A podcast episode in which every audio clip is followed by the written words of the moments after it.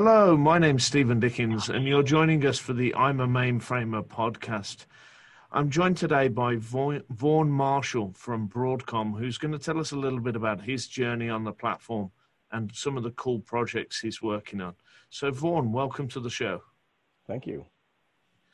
Vaughan, I always start by asking um, our guests on the show to tell us a little bit about kind of your personal journey. Just introduce yourself, give us a flavor of kind of how you've ended up on the platform, and and and really get us orientated so the listeners can can get started and, and, and start to connect with you and, and understand your journey.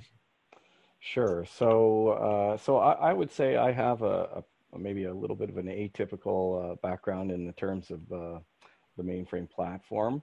Uh, I'd say at the very beginning of my career, uh, I was uh, definitely working on mainframes, but uh, it was it was pretty short lived. this was probably in the early 90s, and at that point in time, you know, everybody was saying mainframes were on their way out, and certainly it was you know everybody was working on mainframes that was the main thing but what was becoming really um, really prevalent or starting to was uh, open systems development. And so i actually uh, ended up uh, through the company i was working with working on an open systems platform when we um, were working on uh, new new technologies. And uh, so that was that was my introduction to the world of mainframe. And i didn't really end up back on the platform until much later probably in uh, I would say the 2010 time frame, and that's because some software that I had developed um, that was part of an application integration platform was acquired by uh, what was CA Technologies, now Broadcom, and um, you know ultimately that piece of software kind of made it into the to the CA Endevor product suite, which I am now the product manager for. So. Um, so a little bit different, but I certainly um, uh, have always appreciated mainframe as a platform that can that can uh, process a lot of transactions. It's very powerful, uh, and it's just been a bit of a divergent journey for me to get back uh, back to mainframe. But it's somewhere where I started my career. So maybe let's let's pull on that thread a little, Vaughan, for our listeners, and, and, and maybe dig into what was the I suppose the re-entry back into the mainframe space like. Uh, I've heard people describe that they were surprised about how vibrant and, and modern the platform was when they'd had a time away. Was was that your experience? And, may, and maybe just give us your, your own perspective. Uh, yeah, absolutely. Um, so, uh, you know, I, I, wouldn't say necessarily I was surprised by how vibrant it was, but when I was coming back into the world of mainframe, you know, a lot of effort was being made to modernize um, the tools that were there for mainframe. So, uh, you know, for me personally, it was actually like a little bit like riding a bike. Uh, people, people who who didn't know me well didn't know I had started out in mainframe were very surprised to see that I could navigate a 3270 pretty quickly and efficiently. They just thought I was a super fast learner. Um, but uh, definitely, um, you know, once I got into the space, a lot of the work that I saw going on around me was modernizing the tools and the way people are interacting. Uh, with the eye to essentially looking at the next generation of um, mainframe developers.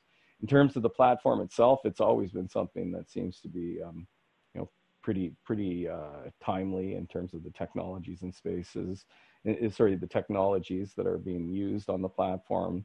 So things like uh, pervasive encryption, container technologies, all these things that are, you know, considered pretty much uh, on the on the cutting edge in the world of uh, distributed development are still um, you know, things you encounter in the world of mainframe. So I guess that was a little surprising, but um, you know, definitely one thing that struck me was that the, the tools, at least when I started, um, were pretty much still 3270 oriented. Uh, and, uh, but that's changing really quickly.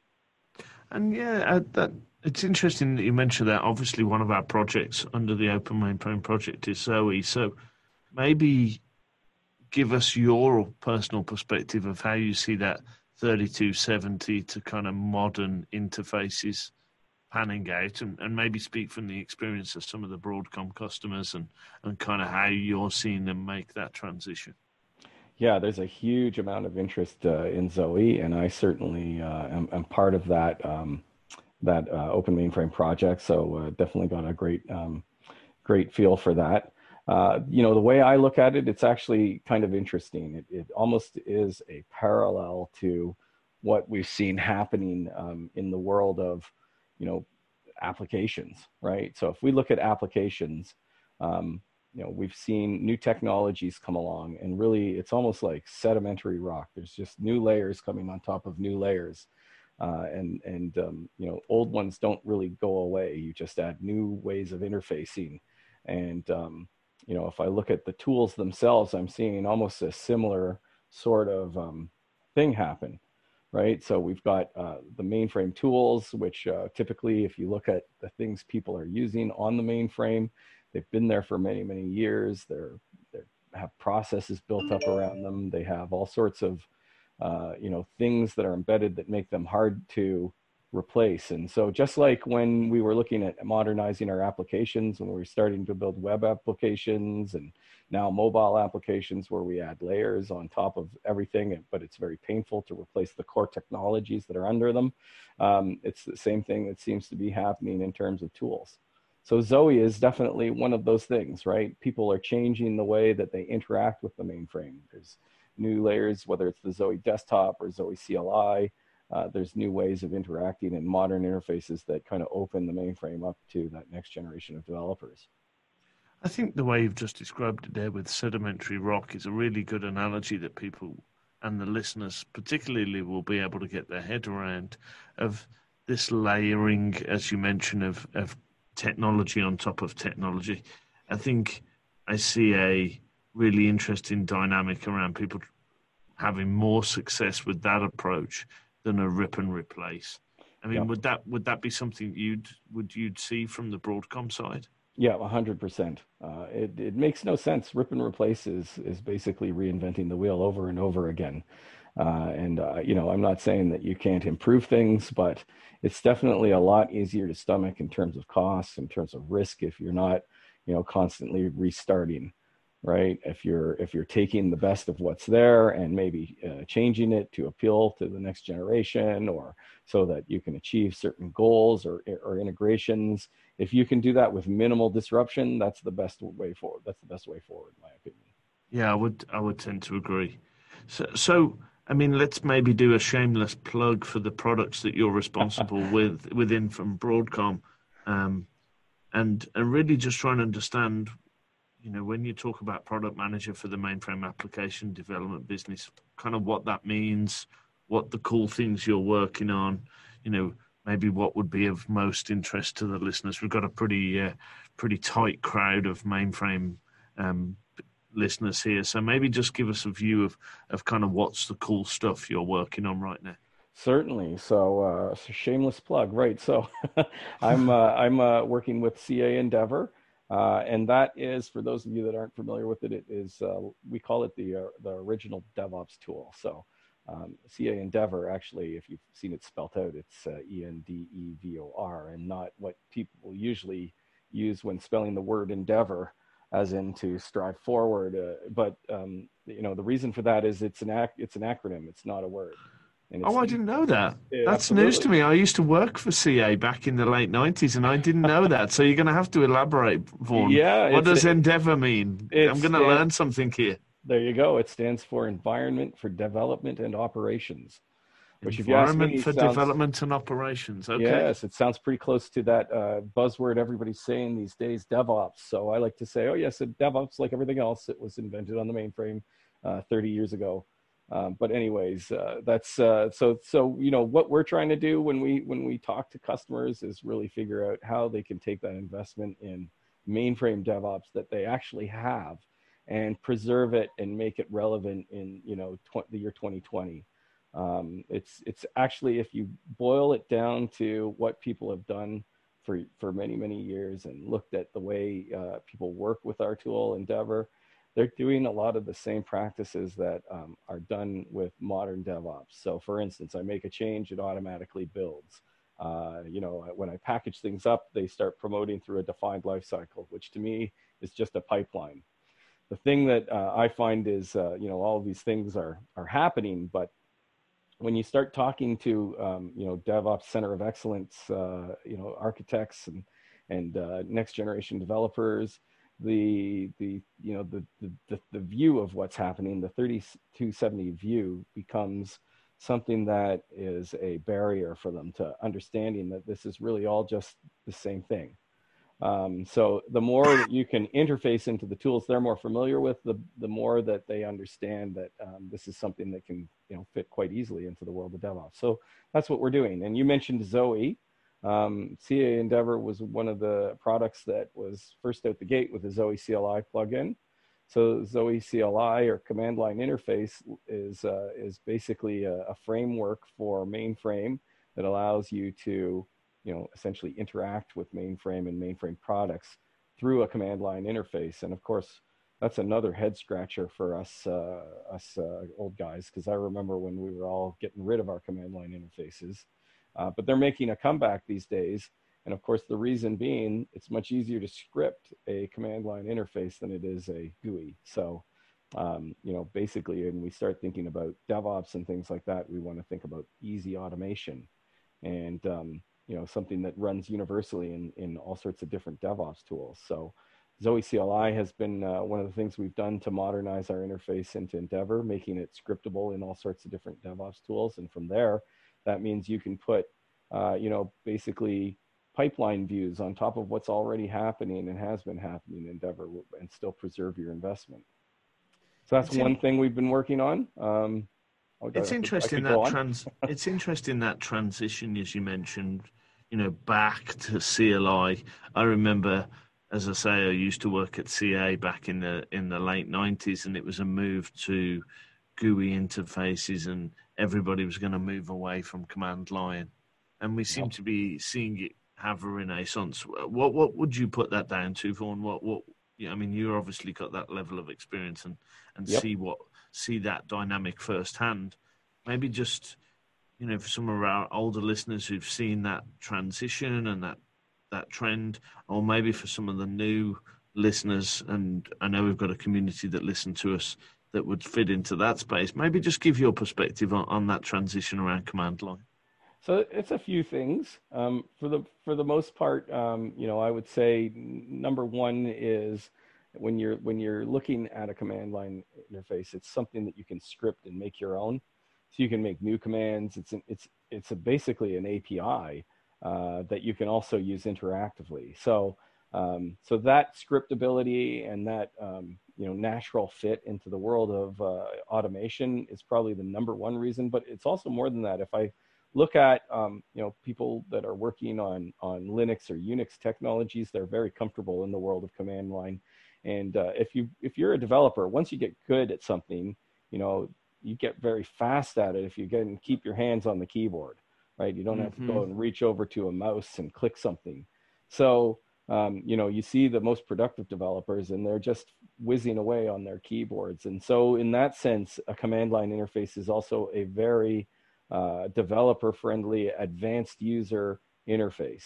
Uh, I won't say that, you know, maybe they have the, um, you know, the intuitiveness of a GUI, but once you know the command that you're working with, you can issue it really quickly. And uh, for that reason, developers really like uh, command line interfaces. Not to mention, you know, again, it's familiarity when they're working on, you know, Unix systems through Secure Shell. Uh, it's all command line. So it just becomes something that they're very used to. So that next generation of developer is very, very used to using command lines. And we're starting to see a renaissance or a comeback uh, with command line interfaces. Yeah, I'd agree with that. I mean, I see almost a, a bifurcation. You've almost got the low code, no code guys out there who are sort of building composable objects uh, into into code, and that's happening at the business sort of line of business le- layer. And then, as you say, you've got a renaissance back to the command line for the sort of pure developer. So it's almost I see those two those two streams. W- would you agree? Would you would you would you see the same dynamic? Uh, absolutely, absolutely. There's the there's definitely uh, you know people that um, like to get low level, and command line is probably in their wheelhouse. Okay, so I mean, let's pivot maybe a little bit. Start to look ahead. Where are you picking up any big trends? Are you picking up kind of feedback as you engage with the the Broadcom client base around where they're seeing the platform as they as they look ahead.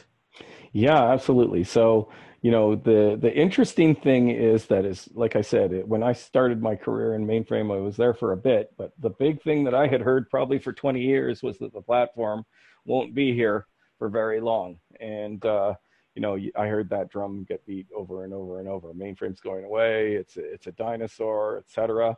But I'm actually starting to hear very very different things now.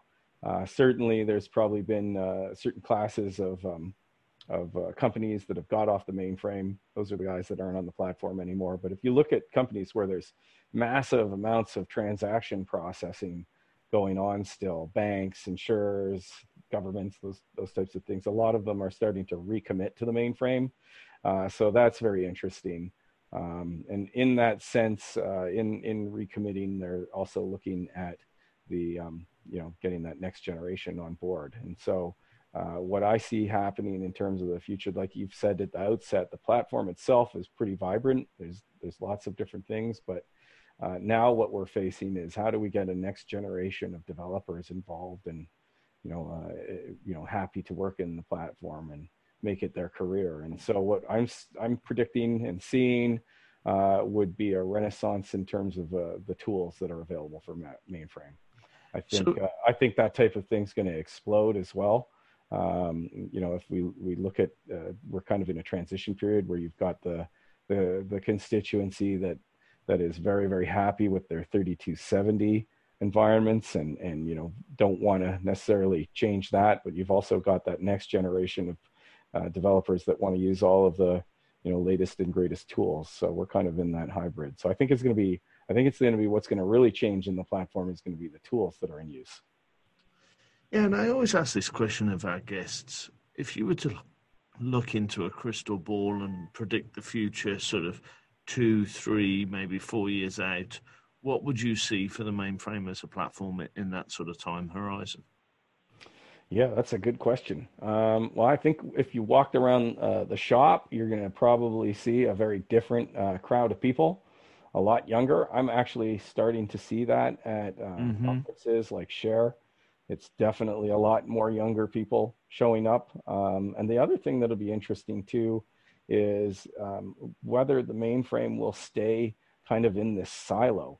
Uh, I, I, would like to hope that in you know the next little while there'll be more of uh, it'll it'll be integrated more into let's say the the regular development areas. So you'd have more full stack developers where they think about their applications not so much in terms of platforms and which parts of their applications run on which platforms, but as a holistic thing. So, you know, if I want to make a change to a to one of my front ends, I'm also equally comfortable and able through the tools to go into the back end and make those sorts of changes as well, uh, rather than having to have these, you know, one section of the of the building where the mainframers live and then there's everybody else. That that's what i'd like to see happen and i think i'm starting to see that but i think it'll be a bit to get there. Um, but it's certainly the more and more we train the next generation and make them you know comfortable in the platform and make the platform more like other platforms the more i see that happening. Yeah i'd agree. I'm, I'm starting to see that same blurring of the line. It's it's more this is the developer and now it's more independent of the platform. Yep and and and funny enough too, what I'm also seeing is it's not just you know the the the newcomers coming in and learning from the uh, from the old guard, but really also bringing new technologies to the platform. Zowe is is is, is a case in point, right? Um, that actually in on our in our shop, Zowe CLI was something that was done by one of our teams of developers during one of their innovation sprints. And why they did that? Just because they wanted to be able to use some of the tools they they you know were used to using in their careers and uh, so they enabled that through uh, building a CLI for themselves. It wasn't a product or, or anything part of Open Mainframe at that point in time. It was just that next generation of developers writing tools they wanted to use. And that's for me one of the really interesting trends, seeing this platform open up, the community we've built with the Open Mainframe project, really just – what was probably the poster child for a closed system sort of 10, 15 years ago has just opened up Linux coming to the platform, Java and, and other sort of RESTful APIs coming to the platform, opening it up to different developer mindsets. you know, most recently with things like Zowe, as you mentioned. I, I think that whole openness of the platform is is very different to where it was just even a few years ago. Yep, I would 100% agree. And in fact, I think that having an open platform is critical. Not only that, having a community around that is critical to, um, you know, making things prevalent. It's kind of, uh, it's kind of the the, the old um, beta versus VHS uh, analogy, right? If you make something closed and proprietary, then it's not going to ha- be as widely adopted. And certainly, I think uh, you know mainframe definitely needs to go more in that direction. It needs to be something that anybody can um, pick up and write code for. Uh, I'm not sure, you know, if uh, IBM has plans around that, but they, they should. Whether it's emulators, I think uh, you know, emulated environments, things that you know, things that make mainframe and mainframe technologies accessible will also make it more pervasive. Fantastic, Vaughan. Is there any other sort of parting comments before we start to think about wrapping up? No, I don't really think I have any. Um, you know, I, I, will say that um, for me, for the journey, it's been actually a surprise ending up in in uh, mainframe again, but uh, a pleasant one. It's uh, one thing that uh, that uh, I was reminded of as I joined the platform is the passion that the people who work there have for it. So, mm-hmm. um, you know, that's unique. Uh, when you go to events where where you encounter mainframers, they're always a very tight community, and and that's actually great. I like that a lot. Yeah, I've, I've, I've picked that same experience up I was at at Share, uh, not this week, the week before, and it's always a tight knit group, very sort of keen to talk across vendors, across clients. You, you certainly feel part of that that kind of fraternity, that club, if you will. Uh, and I think that's it, it's got a different dynamic to it as a space. Yep, absolutely. So, Vaughan, that's been a fantastic conversation. I think our listeners will have really enjoyed the show. Thank you for joining us. My pleasure. So, that was Steven Dickens talking to Vaughan Marshall on the I'm a Mainframer podcast for the Open Mainframe Project. If you like today's show, please click and subscribe. Um, there's numerous other shows we can get you um, plugged into via a subscription. So please hit the subscribe button and come and join us on the I'm a Mainframer show for the Open Mainframe project.